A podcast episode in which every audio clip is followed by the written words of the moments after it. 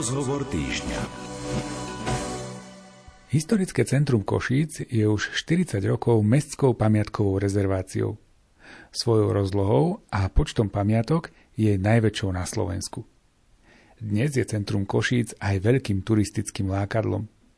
Pritom po druhej svetovej vojne bolo až na pár výnimočných budov predurčené k modernej výstavbe a dnes by Košice pravdepodobne vyzerali inak.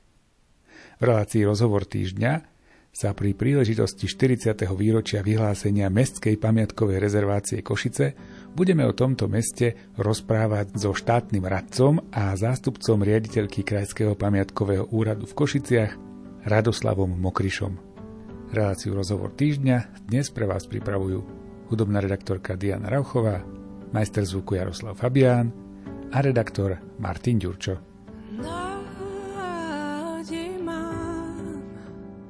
Že je tu krajina pre nás pripravená. Nádej mám, že v tejto krajine to jediné, čo zraní srdce, bude krása.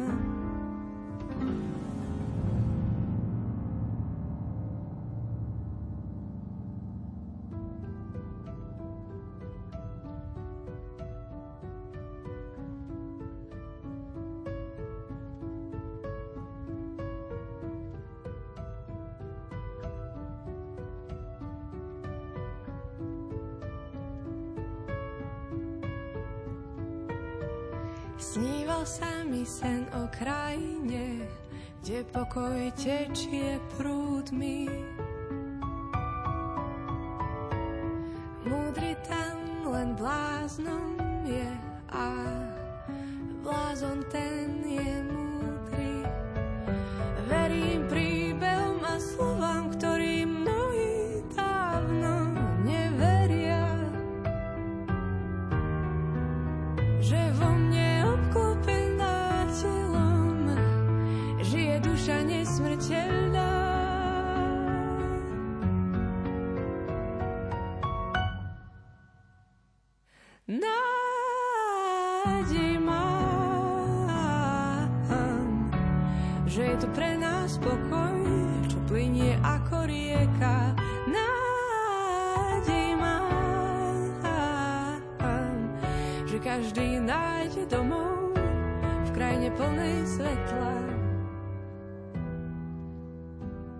Roku 1983 je vyhlásené Košické historické jadro za mestskú pamiatkovú rezerváciu. Čo to znamená v ľudskej reči? Čo sa týmto rokom v meste zmenilo? Z administratívneho hľadiska je to úplne jednoduché. V územnom pláne voľa kto nakreslil štvorec a tým štvorcom bola vyznačená mestská pamiatkové, územie mestskej pamiatkovej rezervácie a to znamenalo, že v každom územnom a stavebnom konaní sa tento fakt musel zobrať do úvahy. Musíme si uvedomiť dobu, v ktorej to vzniklo. V 60. 70. rokoch sa na Slovensku už vyhlasovali pamiatkové územia.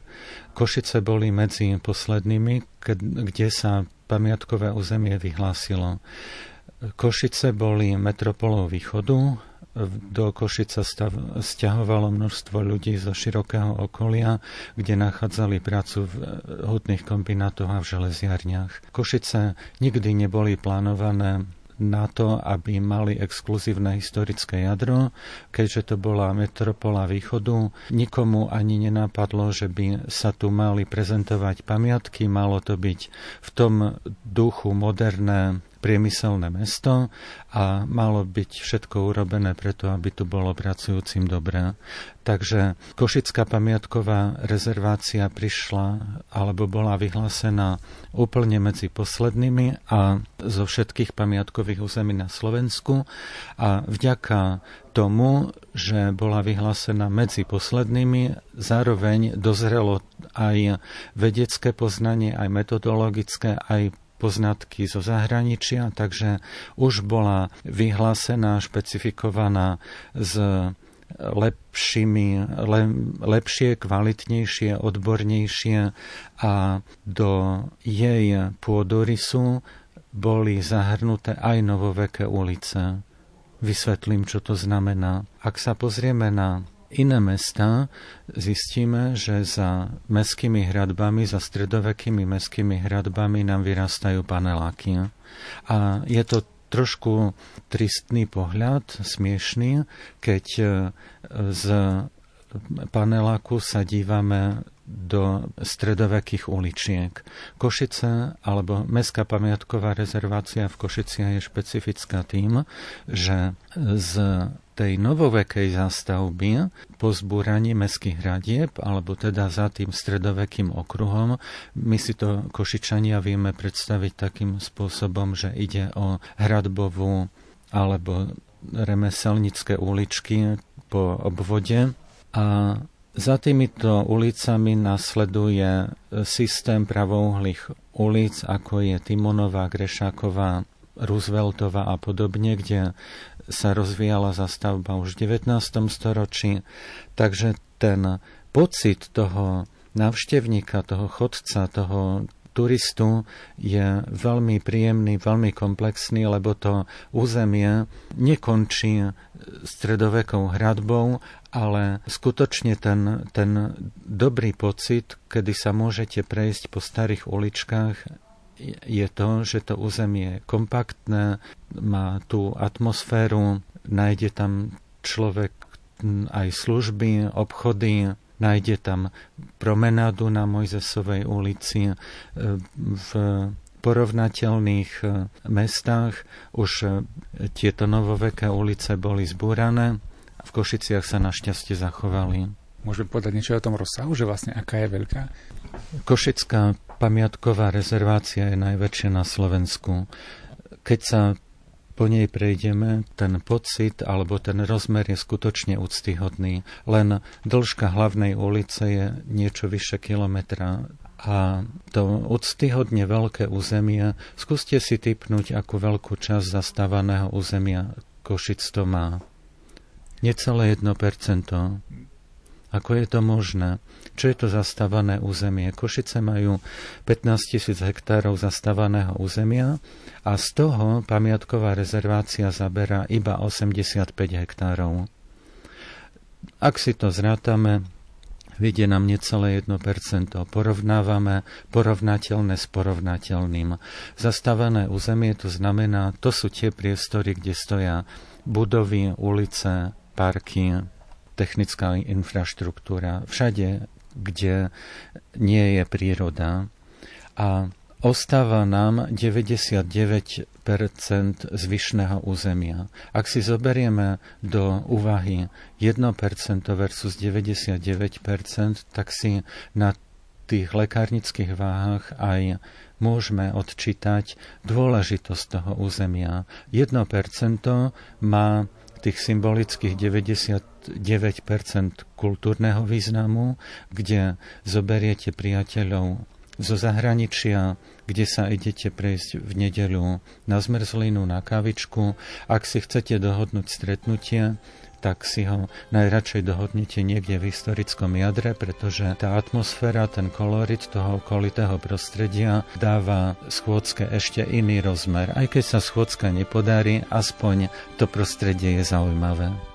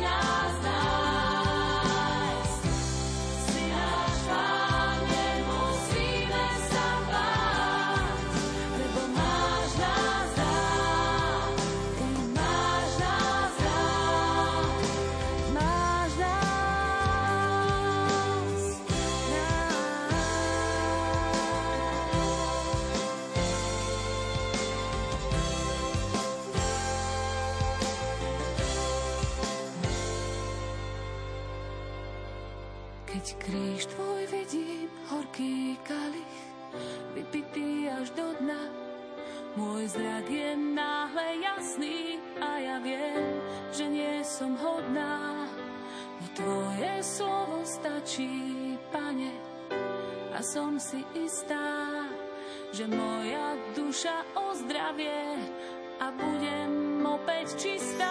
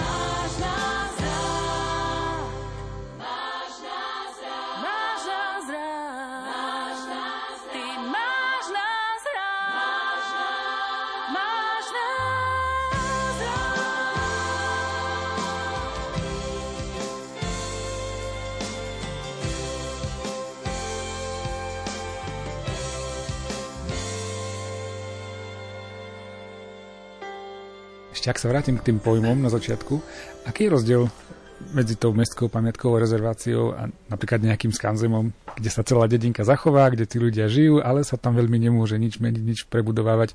Trochu mi to pripomína to mestské centrum. E, Je toto porovnanie obstojí, alebo je tam nejaký významnejší rozdiel? Pamiatková rezervácia nie je skanzen. Skanzen je niečo, aj podľa toho názvu škandinávskeho nám to pripomína niečo, niečo drevené, niečo pominutelné, čo by sme si mali zachovať. Skanzen je e, muzeálna expozícia vonku v prírode a čo sa do muzea nezmestí, to bude skanzenom. Ale pamiatkové územie skanzenom byť nemôže. V pamiatkovom území sa musí žiť, stravovať, bývať, dopravovať, relaxovať.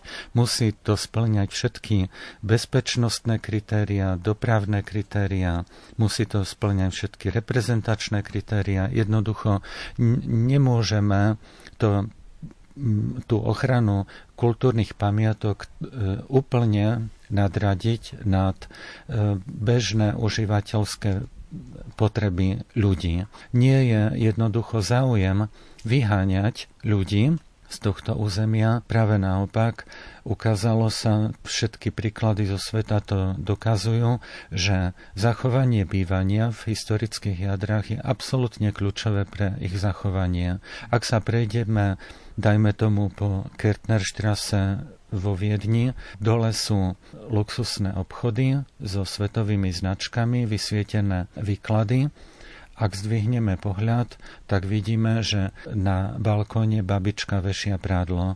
Je to to, že ľudia tam bývajú. Ak sa prejdeme po Benátkach alebo po iných dôležitých svetových destináciách, ktoré sú významné svojim kultúrnym dedičstvom, vidíme, že všade sa tam býva. Máme naopak aj drobné príklady, kde sa nám bývanie nezachovalo. Napríklad v Bardejove, keď sa prejdete po 18. hodine, tak to námestie je prázdne pretože sme nezvládli ten rozmer bývania. V Košiciach súbežne v tom 83., ako ste spomínali, v dobe vyhlásenia pamiatkovej rezervácie si vtedajší predstavitelia mesta určili zásadu, že ľudí z historického jadra netreba vyháňať a za každú cenu treba zachovať ten bytový fond. Ten bytový fond v tých rokoch bol vo veľmi zuboženom stave. Pravdou je, že pre štyri byty boli jeden spoločný záchod na Pavlači, jeden výustok vodovodu, v dvoroch sa skladovali odpadky, mesto bolo špinavé. Do dvorov sa nasťahovali ľudia, ktorí boli ochotní znášať aj, aj nižší bytový štandard, ale všetko to, čo tu hovorím, môže nás absolútne odrádzať, že to bol zlý krok, ale tým, že tie budovy ostali obývané, vykurované, temperované, že sa tu žilo, tak to bol ten moment, kedy sa to historické jadro zachovalo.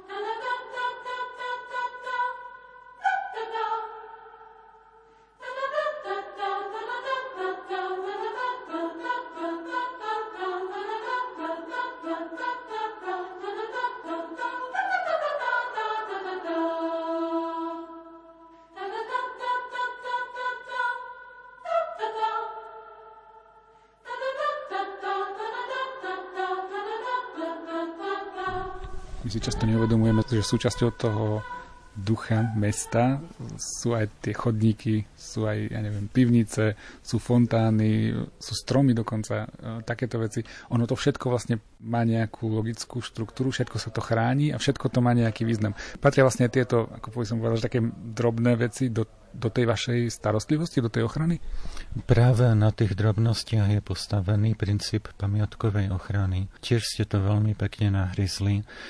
Košice neboli preto v prvom kole zaradené do toho prestižného zoznamu pamiat- slovenských pamiatkových území, pretože každý, kto sa pozrel na to historické jadro, tak videl tú novovekú klasicistickú fasádu alebo historizujúcu fasádu z 19.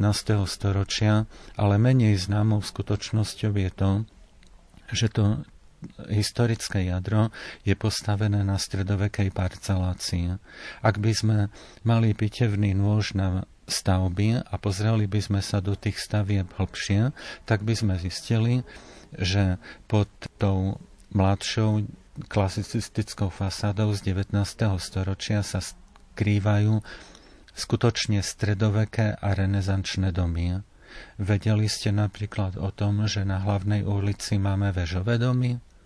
Tie všetky domy prešli veľmi zložitým stavebno-historickým vývojom. V tej prvotnej parcelácii podľa absolútne demokratického princípu vznikla ulica a úzke parcely. Úzke parcely to znamená, že tá, tá bežná parcela mohla mať šírku, dajme tomu 8 metrov. Úzučké slížiky, ktoré spájali paralelné ulice a na tých parcelách vznikli stredoveké domy a tie neskôr doplnili prejazdom, zaklenuli, ešte neskôr ich nadstavali o ďalšie podlážie, ešte neskôr o ďalšie podlážie, potom zmenili tvar strechy a vzniklo to, ako my dnes Košice poznáme. Ale všetko to stredoveké myslím tým domy od 13., 14., 15. storočia neskôr, sa pod tou fasádou, pod tým nánosom tých neskorších stavebných vrstiev zachovalo. A keď sa pozrieme, ako ste to teraz nahryzli do tých suterénov, pivníc, tak vidíme s prekvapením, že sú tam stredoveké kamene, sú tam filitové kamene, ktoré sa ťažili v niekdajšej ťažiarni na Bankové, ktorá už dnes neexistuje. Bol to kameň, ktorý sa veľmi krásne štiepal, dalo sa z neho pravidelne murovať, ako by stehal. A keď sa pozrieme dovnútra do tých pivníc, ak sedíte v niektorej vinárničke alebo pivárni, a zadívate sa do stropu, tak tie krásne filitové kamene vidíte a ak tá klenba stúpa vo vrchole trošku viac alebo je trošičku zalomená, to napovedá, že je to podľa čítanky ten skutočne gotický suterén, ktorý sa nám tu zachoval, dajme tomu od toho 13. 14. storočia. A to je tá hodnota, pre ktorú bola tá pamiatková rezervácia vyhlásená. To je to zlaté vajce, ktoré Košice majú a ktoré nie je viditeľné úplne na prvý pohľad, ale práve tými detailami, tými drobnosťami, tými renesančnými portálikmi v prejazdoch, tými prevliekanými mrežami, tými detailami všetkými, ktoré tu vidíme, e, ktoré si človek tak mimovolne všimne stredovekými sediliami, to sú také kamenné e, útvary, tak všetko, celá tá mozaika vlastne spolu vytvára atmosféru a dokumentuje, že košické historické jadro sa zachovalo v celosti. Druhá svetová vojna nám ho nezničila. Neboli tu vybombardované celé bloky. Súbor ulic, mestských blokov, jednotlivých domov, parciel, suterénov sa nám tu kontinuálne zachoval tých 800 rokov. A to je taká neuveriteľná hodnota, akou sa môžu popíšiť iba niektoré mesta v rámci Európy. Sloboda je pierko z holubice, čo chce k letu iba čistý vzduch.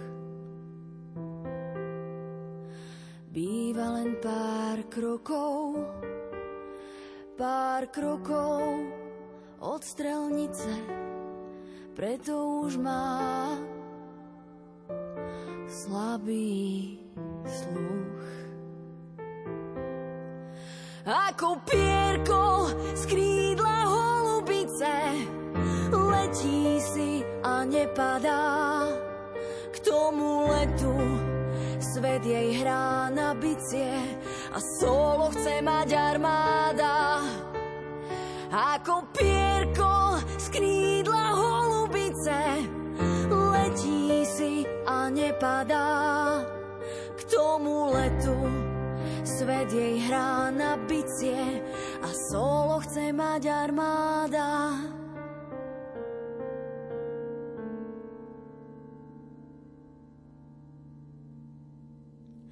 Sloboda je pierko.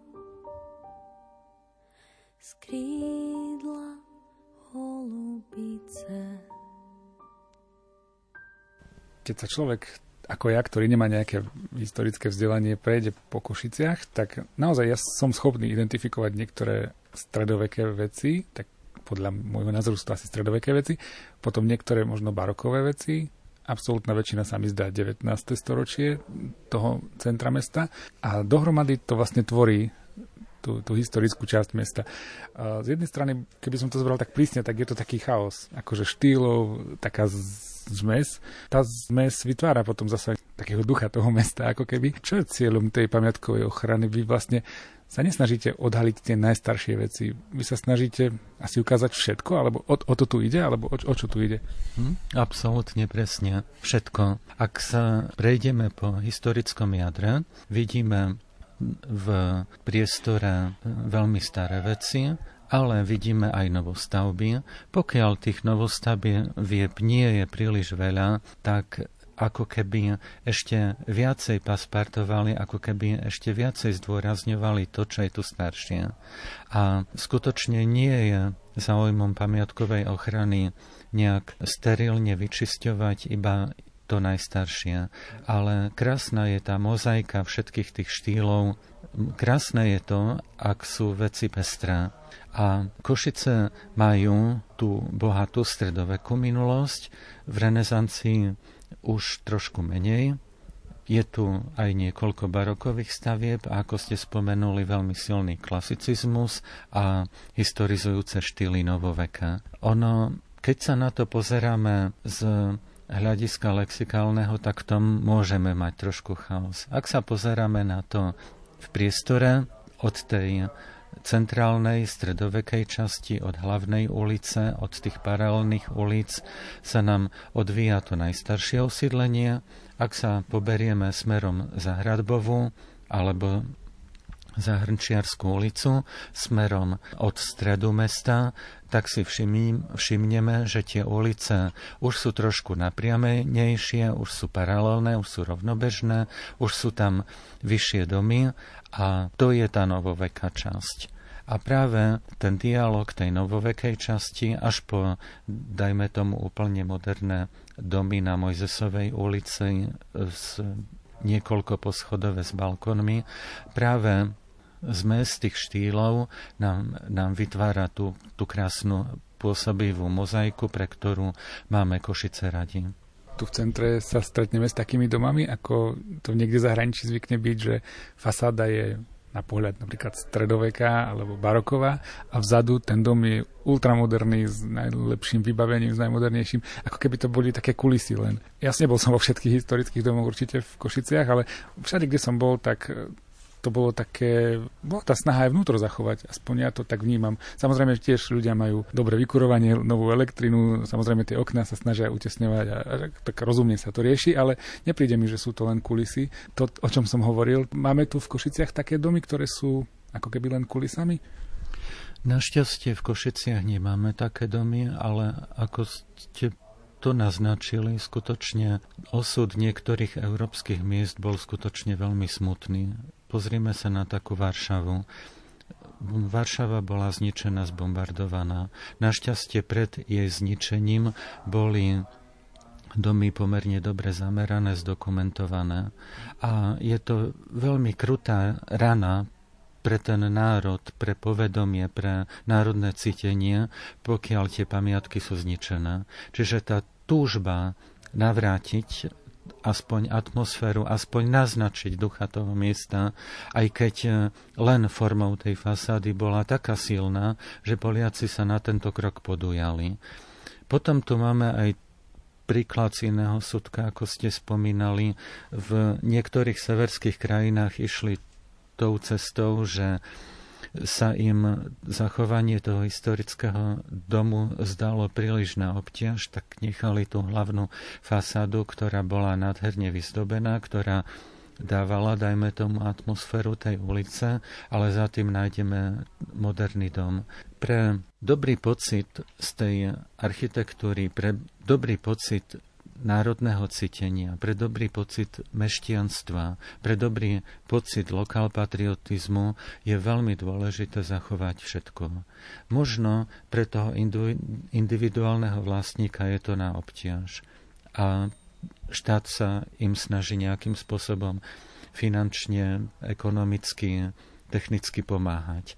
Ale pokiaľ by sme nechali skutočne len tie predné strany domov a to gro by sme zničili, e, kde by bola tá atmosféra tých e, kaviarničiek, kde by bola atmosféra tých prejazdov, dvorov, dufartov, pavlačí, kde by bola tá nádherná strešná krajina. Proste historický dom je socha, okolo ktorej denne chodíme a ktorá nás obohacuje tým, že môžeme tie stavby porovnávať je životnou nutnosťou, že stavby starnú, niečo sa môže skutočne zrútiť, pokaziť. Takže o tie pamiatky, či chceme alebo nechceme, prakticky každý deň prichádzame o nejakú ich časť. A úlohou pamiatkovej ochrany je ten proces aspoň trošku pribrzdiť. Mne sa zdá fascinujúce na Košiciach to, že sú tu domy, kde sa hovorí, že tu bola krčma už od, ja neviem, od stredoveku pomaly, alebo tu bola kaviareň už v 19. storočí a vlastne dodnes tá funkcia funguje. Mesiarská ulica, tam tiež je mesiareň na Mesiarskej ulici, teda neviem, či tam bola aj nejaká pôvodná, ale e, to príde také pekné, že tie stavby si zachovali tú funkcionalitu, pre ktorú boli navrhnuté, aj keď tá doba sa mení Áno, tú funkciu nemôžeme úplne ignorovať. Pamiatkári sa vyjadrujú aj k spôsobu využitia a preto sa neustále snažíme rozprávať s urbanistami, neustále sa snažíme rozprávať so samotnými vlastníkmi, neustále aj mesto sa snaží naladiť daňový spôsob tak, aby sa ten život v historickom jadre udržal. Ako ste to trošku nahryzli, tá Mesiarská ulica skutočne bola obchodnou ulicou a ten názov ulice je skutočne starodávny, ale ak sa na to pozeráme z hľadiska tých obchodníkov, je to skutočne ťažké tie podniky zachovať, zachovať toho ducha miesta a je povinnosťou spoločnosti urobiť všetko preto, aby tie prevádzky prežili, aby sa zachovali. Tým ľuďom treba pomôcť. Ak si nezachováme tú destináciu, my v konečnom dôsledku prídeme o tie spoločenské kontakty, ktoré nám to historické jadro poskytuje. Preto je našou povinnosťou všetkých od politikov až po toho bežného občana urobiť všetko preto, aby sa tá činnosť, tá funkcionalita historického jadra zachovala.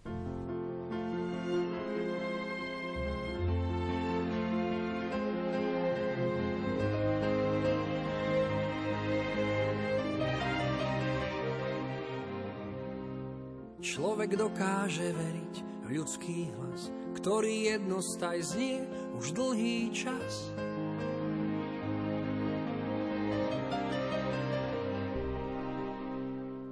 Hlas, čo prináša ľuďom denne chýr, ako hudba z čias bájnych lír.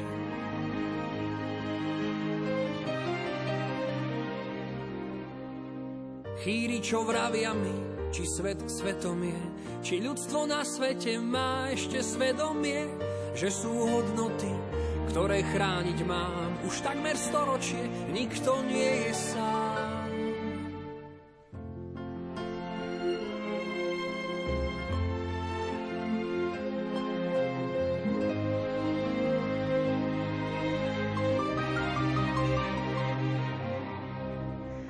Člověk do vínku dostal výzvu žít, aby pochopil lépe mít je být.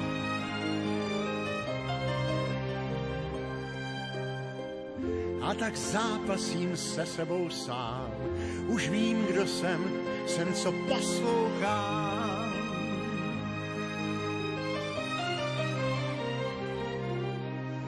Poslouchám touhy sny o kráse a neřesti, ať ten hlas pro všechny je lékem bolesti, že jsou hodnoty, které chránit mám.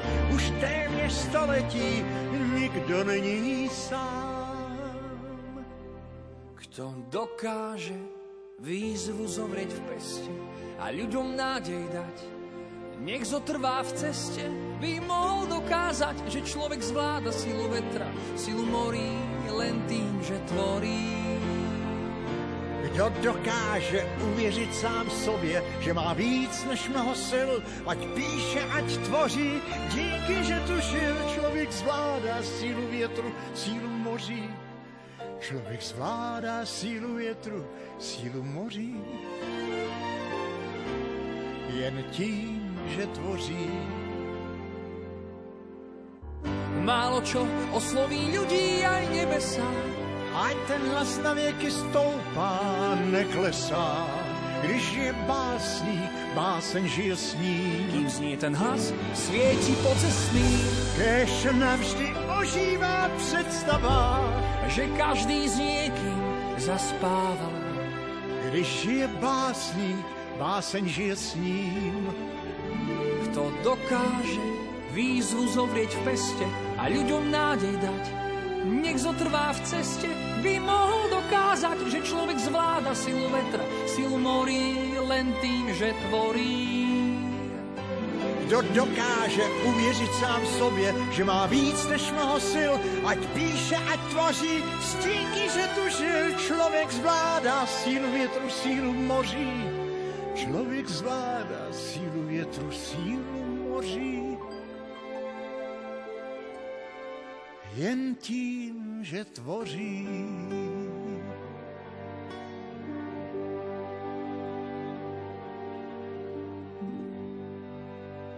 Chceli by ste byť e, na tom mieste, kde ste teraz na pamiatkovom rade v 90. rokoch, 95. 96. Vy asi viete, prečo sa to pýtam. Vtedy bola tá veľká rekonštrukcia centra mesta, vlastne prebehli tu obrovské zmeny. Ja nie som Košičan, ja si nepamätám to centrum, ako vyzeralo pred tou rekonštrukciou, ale dnes sú také názory, že ako chvála Bohu, že sa to urobilo, super, že, že to tak je. Aspoň väčšina ľudí, ktorých ja poznám, sa im toto mesto páči tak, ako vyzerá dnes. Prísne vzaté z toho vášho pamiatkárskeho pohľadu, také veľké rekonštrukcie, ako prebehli v tom čase, bolo by to možné dnes urobiť? Že prekopať to centrum. Ako je, či je to užitočné, o tom nepochybujem, ale bolo by to možné riešiť? Trošku by som vám odporoval. Stavby v historických jadrách v takom veľkom rozsahu užitočné nie sú. Vysvetlím prečo.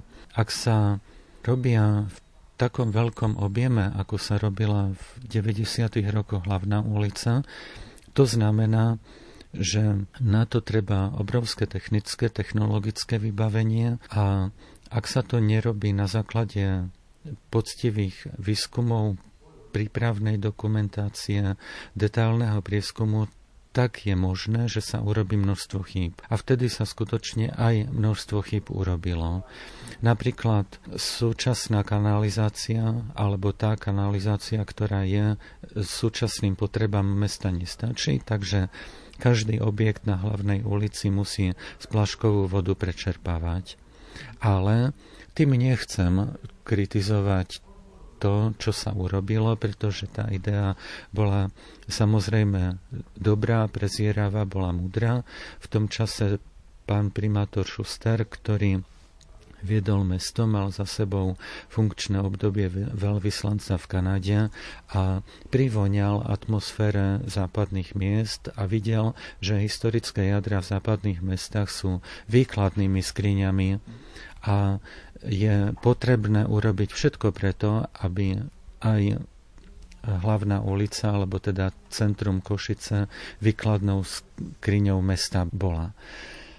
A Druhá vec je to, že v tých 90. rokoch stavebné firmy jednoducho buď neboli, alebo boli tzv. garážové, jednochlapové, obývačkové. Jednoducho v 90. rokoch ešte sme nestihli preladiť z toho socialistického plánovania tie firmy nemohli byť ani dobudované, nemali to strojné zariadenie, nemali dobre vyškolených ľudí.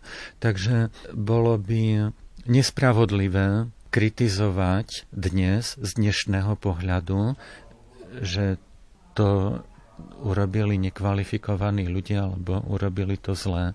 Tak bola takáto doba, urobili sme to najlepšie, ako sa dalo a výsledok je ten, že keď sa dnes prejdú ľudia zo zahraničia našou hlavnou ulicou, a to som zažil niekoľkokrát, tak s úctou kývajú hlavou a hovoria nice square a to, za to im nikto neplatí. To je ich osobný pocit a je to veľmi dobrý pocit pre Košičana, pre pamiatkára, pre obyvateľa mesta, ak niekto spontánne hovorí o jeho meste, že je krásne.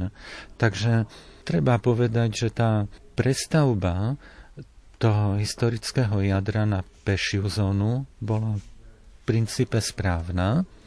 Ja som trošičku starší ročník, už mám nad ušami šediny a pamätám si obdobie, kedy sa po hlavnej ulici premávali električky a autá. Ak ste stáli, dajme tomu, pri imakuláte, tak ste cítili skutočne v kostiach, kedy prejde električka, pretože všetko sa triaslo. Tie koľaje neboli odpružené, tie budovy sa skutočne ničili. A pre prezentáciu mesta je skutočne impozantná tá pešia zóna. A keď sa prechádzame po Košiciach v letných mesiacoch a vidíme tie letné sedenia a stoliky na uliciach, tak sa to jadro, historické jadro premení na veľkú obývačku. A to je skutočne fascinujúci pocit, keď si to človek uvedomí, ak sa z neveľkého mesta stáva skutočne pocitovo veľkomestom. V kamennom meste studených citov cítiš sa prázdny, nevieš kam v ňom.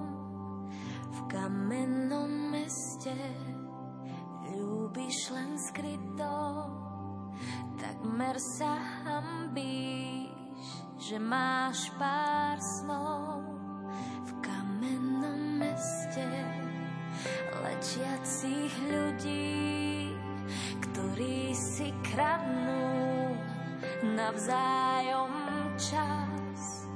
Kovový úder hodín ťa budí, jeden sen za druhým padajú v nás. Odpúsť nám, Pane, tie naše viny, platíme tým, čo strácame viny. Odpúsť nám, Pane, že nevieme nájsť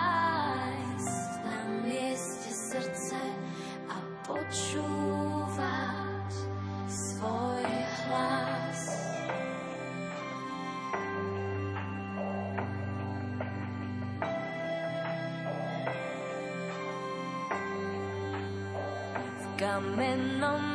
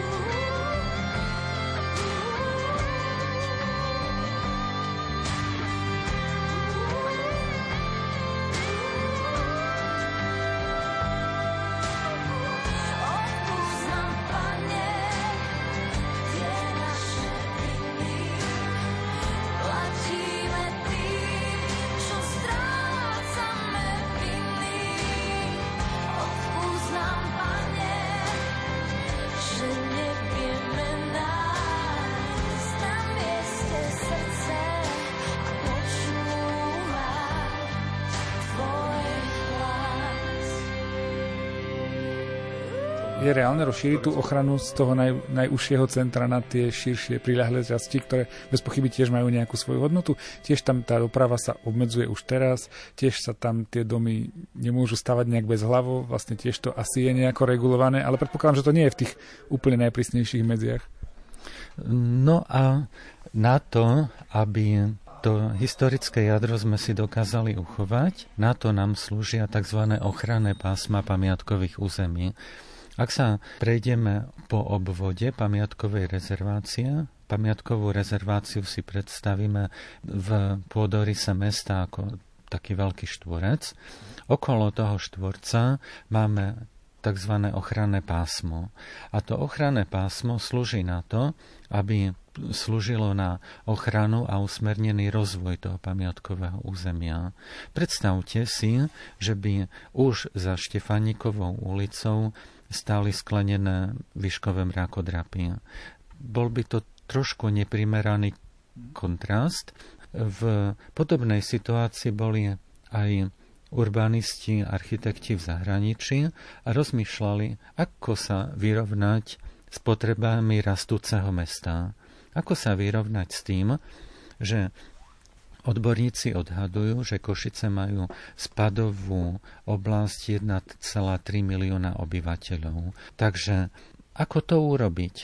A máme skutočne v Európe mnoho krásnych príkladov, keď si povedali urbanisti, dobre, tak máme tu vyzretú krásnu historickú štruktúru, máme tu historické jadro a tam, kde je to najbližšie možné, najbližšie k doprave, najbližšie k rieke, najbližšie k samotnému historickému jadru, kde je to vôbec možné, tak tam založíme to nové mestské centrum, aby Podnikateľ nemusel straviť pol dňa v aute, kým obehne zubára, banku, poisťovňu, daňový úrad a svoju kanceláriu plus kanceláriu iného podnikateľa.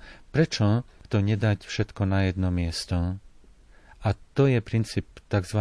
kompaktného mesta, o ktorom dnes hovorí množstvo odbornej literatúry a na čom sa zhodujú špičkoví E, urbanisti vo svete, že aby mesto dokázalo efektívne fungovať, mesto je vlastne jeden veľký spotrebič energie, takže budeme sa snažiť, tak ako v elektronike, ako vo všetkých iných oblastiach, veci kumulovať na jedno miesto, zhromažďovať a voľba padla na druhú stranu E, železničnej stanice, takže predstavte si, že tam, kde dnes rastie burina, kde sú plechové búdy medzi železnicou a Hornádom by vzniklo nové mestské centrum. Aké krásne by bolo popíjať kávičku a dívať sa na vodnú plochu a aké krásne by to bolo pre návštevníka Košic z Michaloviec, Humeného, zo Svidníka, ak by nemusel po dlhej ceste do Košic absolvovať ešte dlhšiu a náročnejšiu cestu peši, autom, MHDčkou zaťažovať e, dopravu mesta, ak by mal všetky potrebné funkcie na jednom mieste. A to je tá idea, ktorá sa podarila, dajme tomu, už e, pred 140 rokmi v Edimburgu. Už pred 140 rokmi si zastupcovia mesta v Edimburgu uvedomili, že výborne, máme teraz železnicu z Londýna, máme historické jadro, ale to mesto musí ďalej rásť. Za socializmu sa Košice zväčšili 5-násobne, vznikli tu sídliska, ale Historické jadro alebo centrum sa nezväčšilo ani o 1 m štvorcový. Ostalo odtedy zakonzervované vo svojom územnom obvode ako je dnes. No a Košice by sa mali pohnúť z miesta, boli by sme radi, aby mladí ľudia neodchádzali do zahraničia, ale aby ostávali v Košiciach, aby mali tu možnosti na prácu a na podnikanie a je povinnosťou mesta, je povinnosťou územných plánovačov a je povinnosťou aj pamiatkárov na to myslieť. Ak ten závažný krok neurobíme, to znamená, že e, si historické jadro zničíme. Budú a denne nám tu prichádzajú podnikatelia, ktorí sú nervózni, sú nespokojní z toho, chcú, mať zastupiteľstvo v Košiciach, ale tam, kde by to bolo pre nich najvýhodnejšie, teda v samotnom centre mesta, práve tam je pamiatková rezervácia a tam sa dozvedia, že stoja tam dvoj, trojpodlažné meštianské patricijské domy a tam tú svoju administratívnu budovu neumiestnia. On potrebuje ten podnikateľ skutočne priestor na svoje podnikanie. Takže sú to spojité nádoby. Môžeme zachovať kultúrne pamiatky a pamiatkovú rezerváciu len vtedy, ak poskytneme alternatívu pre nový biznis plán. Keď mi slnko svieti do očí, zakriem ho dlaňou, hoc ho práve nevidí. Ono je vždy za ňou. Mesto je živý organizmus. Je potrebné chrániť ho, ale je potrebné nechať ho aj rásť a rozvíjať sa. O ochrane, ale aj o rozvoji 40-ročnej mestskej pamiatkovej rezervácie Košice sme sa dnes rozprávali s Radoslavom Mokrišom, štátnym radcom a zástupcom riaditeľky Krajského pamiatkového úradu v Košiciach. Milí priatelia, ďakujeme za pozornosť a tešíme sa na stretnutie opäť na budúce. Reláciu Rozhovor týždňa pripravili hudobná redaktorka Diana Rauchová, majster zvuku Jaroslav Fabián a redaktor Martin Ďurčo.